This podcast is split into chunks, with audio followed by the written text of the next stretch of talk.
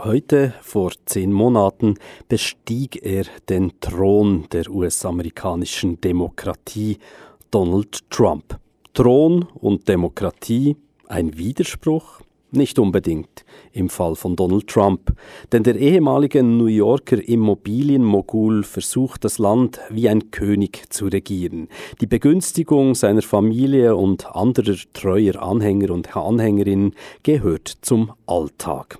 Auch wenn die meisten Medienberichte das Bild zeichnen eines verrückten und selbstverliebten Präsidenten, hinter den Kulissen findet ein unglaublicher Umbau der USA statt. Extrem konservative und extrem reiche Menschen profitieren, die Mehrheit der Bevölkerung wird verschaukelt. Uns vom Rabe Info ist wichtig, ein möglichst realistisches Bild zu zeichnen. Deshalb gibt's nun, zusammengestellt von Katrin Hiss, die kleinen Nachrichten hinter den großen Schlagzeilen. Chronologisch geordnet, der Monat 10 der Trump-Regentschaft. 20. Oktober. Ein Gesundheitsprogramm im Bundesstaat Indiana, welches Abhängigen saubere Spritzen zur Verfügung stellte, wird gestrichen. Dieses Programm dämmte nachweislich die Ausbreitung von Infektionskrankheiten wie HIV und Hepatitis ein. Ein Mitglied des Entscheidungsgremiums begründete den Schritt mit moralischen Bedenken. Der Drogenkonsum widerspreche der Bibel. Und dort stehe schließlich auch, dass wenn ein Volk von einer Seuche heimgesucht werde, es beten soll, dann werde es automatisch von Gott verschont. 21. Oktober. Ein internes Papier gelangt an die Medien, welches zeigt, dass der Präsident die Finanzierung von Verhütungsmitteln in Programmen der Entwicklungshilfe drastisch senken will. Das Geld will er in Programme verschieben, welche Frauen die Kalendermethode näher bringt. Eine Verhütungsart, welche eine 25-prozentige Fehlerquote aufweist und Frauen dazu zwingt, während ihrer fruchtbaren Tage gänzlich auf Geschlechtsverkehr zu verzichten. 23. Oktober. Seit Hurricane Maria vor mehr als einem Monat Puerto Rico größtenteils zerstörte, leben über drei Viertel der EinwohnerInnen ohne Strom. Nun hat eine Firma aus Montana den Zuschlag bekommen, das Stromnetz wieder aufzubauen. Ein Job, welcher 300 Millionen Dollar in die Firmenkasse spült. Das Unternehmen heißt Whitefish Energy, hatte bis anhin nur zwei Vollzeitangestellte, sein Hauptsitz war in einem kleinen Haus im Wald. Und wie der Zufall will, liegt dieser Wald auf dem Gebiet des 7000 Seelen Heimatdorfes von Trumps Innenminister Ryan Sinke, dessen Sohn laut Recherchen der Washington Post im Sommer einen Ferienjob bei der Kleinstfirma hatte. 24. Oktober. Der Senat schickt ein Gesetzbach ab, welches hätte erlauben sollen, Sammelklagen gegen Banken zu erheben. Auch weiterhin können nur Einzelklagen erhoben werden, welche dann meist vor ein Schiedsgericht kommen. 25. Oktober. Laut Newsweek flog Donald Trump Ende September nach Dallas, um an einem Fundraising-Event für seine Wahlkampagne 2020 teilzunehmen. Die Kosten für die Reise wurden über Steuergelder abgebucht. 28. Oktober. Jared Kushner, Trumps Berater und Schwiegersohn, kommt von einer Saudi-Arabien-Reise zurück. Geflogen ist er mit einer öffentlichen Airline, deklariert hat er die Reise nicht. Auf Nachfrage von Politico gab das Weiße Haus keine Auskunft zu den Details des Besuchs. 30. Oktober. Bob Mueller führt die unabhängige Untersuchung darüber, ob Trump bei seiner Wahl Hilfe von Russland hatte. Bob Mueller wurde von George W. Bush zum FBI-Direktor ernannt. Obama hat ihn bestätigt. Ein Mann also, welcher das Vertrauen genießt, sowohl von Republikanern als auch von den Demokratinnen. In der Russland-Untersuchung lässt er heute zum ersten Mal die Handschellen klicken. A Fox News alert former Trump campaign chairman Paul Manafort slapped with a 12 count federal indictment, including conspiracy against the U.S., money laundering, and failure to disclose foreign lobbying. This is a bad day for Paul Manafort. They threw the book at him. He's looking at 10 to 15 years in prison. Paul Manafort, der ehemalige Kampagnenmanager Trumps, wird angeklagt, unter anderem wegen Verschwörung und Geldwäscherei. Paul Manafort, wir erinnern uns, bleibt nicht sehr souverän bei der Frage, ob es eine finanzielle Zusammenarbeit zwischen Russland und Trump gibt. So to be clear, Mr. Trump has no financial relationships with any Russian oligarchs. That, that's what he said. I, I, that's what I said. That's obviously what the, our position is. Am selben Tag gibt ein ehemaliger Berater aus Trumps Wahlkampfteam zu, er habe gegenüber dem FBI gelogen, als er zu seinen Kontakten nach Russland befragt wurde. In Tat und Wahrheit habe er mehrmals versucht, ein Treffen zu organisieren zwischen russischen Regierungsmitgliedern und der Trump-Kampagne. Gegen George Papadopoulos wird deswegen Anklage erhoben. Er lässt verlauten, dass er sich vor Gericht proaktiv kooperativ zeigen werde. Trump tweetet daraufhin, Papadopoulos sei nur ein junger Freiwilliger in der Kampagne gewesen, niemand kenne ihn. Nur blöd gibt's dieses Audiofile von der Washington Post aus dem März 2016. George Papadopoulos, he's an oil and energy consultant, excellent guy. 31. Oktober. Die USA verlässt per sofort einen internationalen Vertrag, welcher Korruption in Zusammenhang mit Öl und Gas eindämmte. Die Extractive Industries Transparency Initiative sorgte bis anhin dafür, dass Einnahmen von Branchenfirmen offengelegt werden müssen. Ein Vertreter der Trump-Regierung begründet den Austritt damit, dass der internationale Vertrag nicht mit den Gesetzen der USA vereinbar sei. 1. November. Trump kündigt an, die Visa-Lotterie abzuschaffen. Diese heißt Diversity Lottery und verlost jedes Jahr tausende Niederlassungsbewilligungen an Menschen, die gerne in die USA ziehen würden. Aber heißt sie wirklich Diversity Lottery? I am today starting the process of terminating the Diversity Lottery program. I am going to ask Congress to immediately initiate work to get rid of this program. Diversity and diversity lottery. Diversity lottery sounds nice. It's not nice. It's not good. It's not good. It hasn't been good. We've been against it.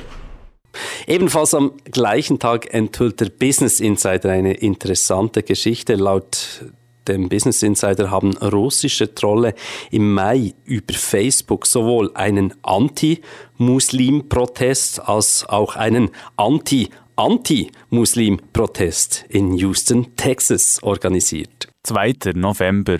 Die Republikaner veröffentlichen ihr neues Steuermodell. At the very center of that plan is a giant, beautiful, massive, the biggest ever in our country tax cut. Hauptinhalt der Steuerreform, die Höchststeuer für Unternehmen soll von 35 auf 20 Prozent sinken. Die parteiunabhängige Denkfabrik Tax Policy Center geht von Einnahmeverlusten in Höhe von über 2 Billionen Dollar aus.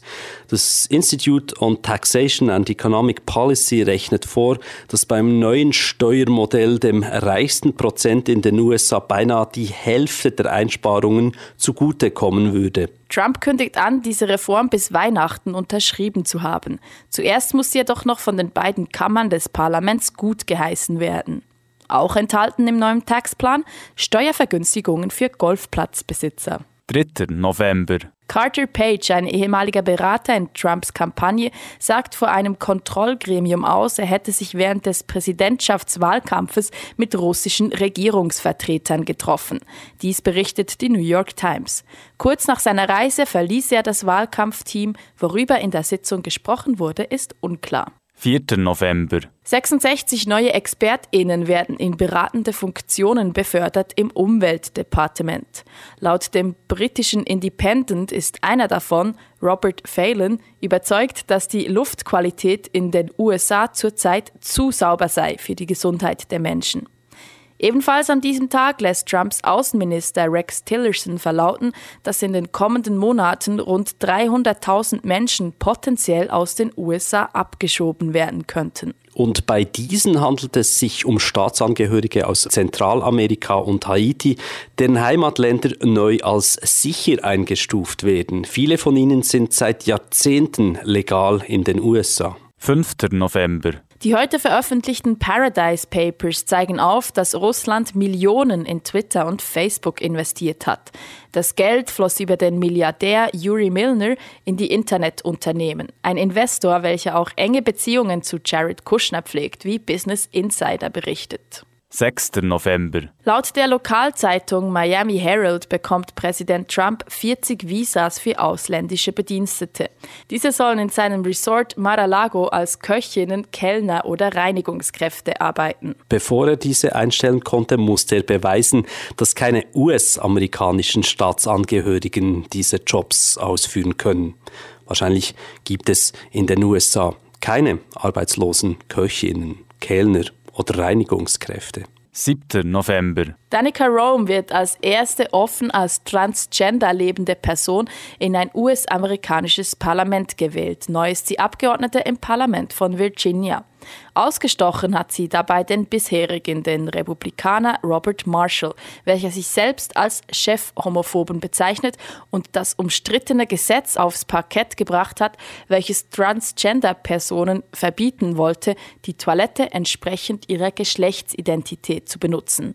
Late-Night-Host Seth Meyers Last night, Danica Rome became Virginia's first openly transgender person elected to the House of Delegates. Defeating Robert Marshall, a conservative Republican who wrote a controversial anti LGBT bathroom bill. So, bad news, Robert. She did get to choose her own bathroom, and she chose the one in your old office. Während des Wahlkampfs hatte der Republikaner Marshall stets das falsche Pronomen gebraucht in Bezug auf Danica Rome. Auch weigerte er sich in öffentlichen Debatten gegen sie anzutreten, da sie laut ihm eine Identität habe, wieder des Plans Gottes. 8. November. Ein Jahr nach seiner Wahl zum US-Präsidenten hat Trump die tiefsten Umfragewerte seit Beginn der Aufzeichnungen vor 70 Jahren. Laut der Washington Post und ABC sind nur 37 Prozent der Befragten zufrieden mit Trumps Arbeit. Auch sind ein Jahr nach seiner Wahl immer noch Dutzende Stellen nicht besetzt, wie zum Beispiel die Position als Top-Wissenschaftsberaterin. 9. November. Whitefish Energy, die Firma, welche Puerto Ricos Stromnetz wiederherstellen sollte, bis heute schafften sie es, 43 Prozent der Haushalte wieder mit Strom zu versorgen, bis eine bereits von ihnen reparierte Leitung wieder kaputt geht, zurück auf 18 Prozent. 10. November. Der Chef der Russland-Untersuchung, Bob Mueller, schlägt schon wieder zu. Laut seinen Ermittlungen hätte der ehemalige nationale Sicherheitsberater Mike Flynn und dessen Sohn je 15 Millionen Dollar aus der Türkei erhalten sollen, wenn sie Fethullah Gülen dorthin auslieferten. Gülen hat seit vielen Jahren Asyl in den USA und Gülen ist der Erzfeind des türkischen Präsidenten Erdogan. Erdogan sieht ihn als Kopf hinter dem Putsch vor eineinhalb Jahren. 14. November. Justizminister Jeff Sessions muss vor einer Untersuchungskommission Stellung beziehen zu den Vorwürfen, die Trump-Kampagne habe mit Russland zusammengearbeitet. In der vierstündigen Befragung antwortet er auf die meisten Fragen, dass er sich nicht erinnern könne. Sogar auf die Frage, wie oft er heute gesagt habe, er könne sich nicht erinnern, findet er keine Antwort. Uh, in your testimony today, you have stated, I don't recall at least 20 times. Is that fair to say? I have no idea. 15. November. Die HerstellerInnen des beliebten Gesellschaftsspiels Cards Against Humanity kaufen sich Teile der Grenze zwischen Mexiko und den USA, damit Trump dort seine Mauer nicht bauen kann. Dies ließen die SpieleentwicklerInnen über Twitter verkünden. 16. November. Der neue Taxplan der RepublikanerInnen nimmt die erste Hürde. Das Repräsentantenhaus nimmt die Steuerreform an. Diese wird nun weitergereicht in den Senat. 17. November. Trump hebt ein Verbot auf, welches Obama vor drei Jahren eingeführt hat. Elefantentrophäen aus Simbabwe und Sambia sollen wieder importiert werden dürfen, wie die Washington Post schreibt. 18. November. Laut einem Bericht der Menschenrechtsorganisation Global Witness ist Donald Trump in einen Geldwäschereiskandal in Panama verwickelt. Drogenkartelle hätten über die Geschäfte Trumps ihr schmutziges Geld legalisiert. Der Präsident habe so anfangs Nullerjahre Dutzende Millionen Dollar verdient. Bevor wir die neoliberale Politik von Donald Trump mit der Wirtschaftspolitik von anderen rechten und rechtsextremen Bewegungen auf der ganzen Welt vergleichen, gibt's sentimentale Musik aus der satirischen US-amerikanischen Fernsehsendung Saturday Night Live. Die One Tree, das sind Chance the Rapper, Keenan Thompson und Chris Red mit Comeback Obama.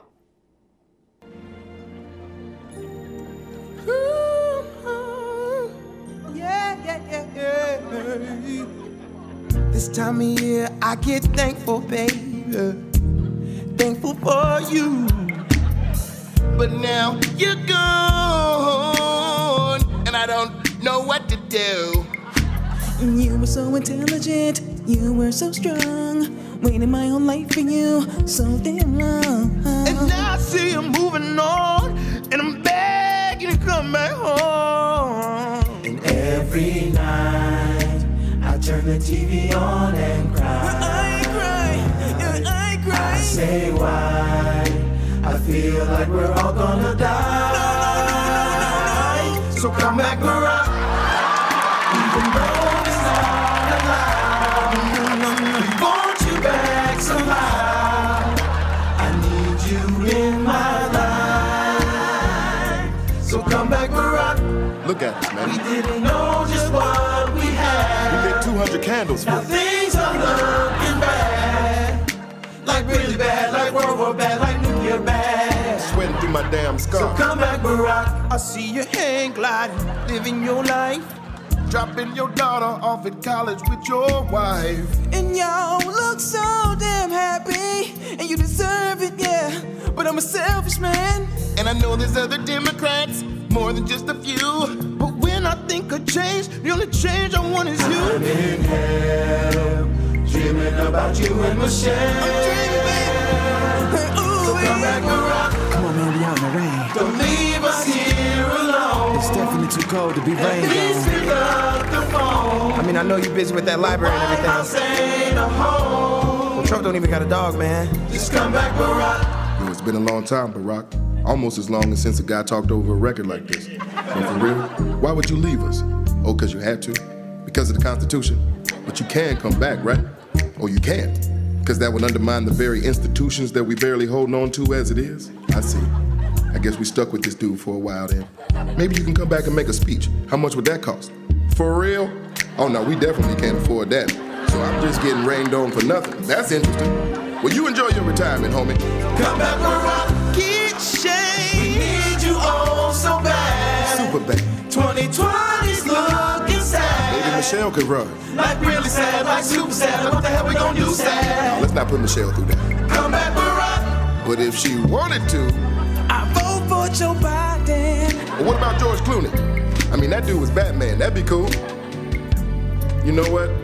I don't think the three of us have the firmest grasp on government. But hey, happy Thanksgiving, everybody.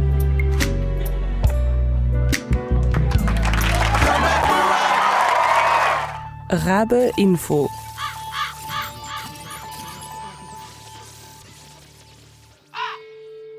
Wenn wir das Phänomen Donald Trump betrachten, kommen wir nicht darum hin, ihn auch in einen internationalen Kontext zu stellen. Was verbindet Trump mit anderen rechtspopulistischen oder rechtsextremen Bewegungen auf der Welt? Ein gutes Beispiel dafür ist der Neoliberalismus, also die Ideologie, den Staat und den Service Public möglichst abzubauen und alles dem Markt zu überlassen. Stimmt es, dass Neoliberalismus und Rechtspopulismus oft Hand in Hand gehen? Ja, in den meisten Fällen stimmt es, genauso wie Trump den Staat als Player in der Wirtschaft verteufelt, bezeichnen auch zahlreiche rechte Bewegungen anderswo ihren jeweiligen Staatsapparat als des Teufels. Sie fordern mehr Markt und die Abschaffung des Service Public. Bestes Beispiel dafür ist die aktuelle Debatte in der Schweiz über die Abschaffung der Radio- und Fernsehgebühren. Die No-Bilag-Initianten stammen aus dem rechten und rechtsextremen Milieu und sie fordern die Abschaffung des öffentlichen Rundfunks. Das ist auch eine Forderung der deutschen Rechtsaußenpartei Alternative für Deutschland AfD. Aber es gibt auch Einschränkungen. Viele Wählerinnen und Wähler von rechts sind ja nicht unbedingt diejenigen, die von einem freien Markt profitieren. Ärmere Bevölkerungsschichten gehören eher zu den Verliererinnen des Neoliberalismus. Genau, es gibt Bereiche, welche die eigene Klientel betreffen, bei denen rechtspopulistische Parteien plötzlich sehr staatsgläubig sind. In der Schweiz ist die SVP fast schon kommunistisch, wenn es um die Interessen der Landwirtschaft geht. Da gibt es an staatlichen Subventionen nichts zu rütteln. Es gibt auch ein gutes Beispiel einer rechtsextremen Partei, die eine Kehrtwende durchmachte.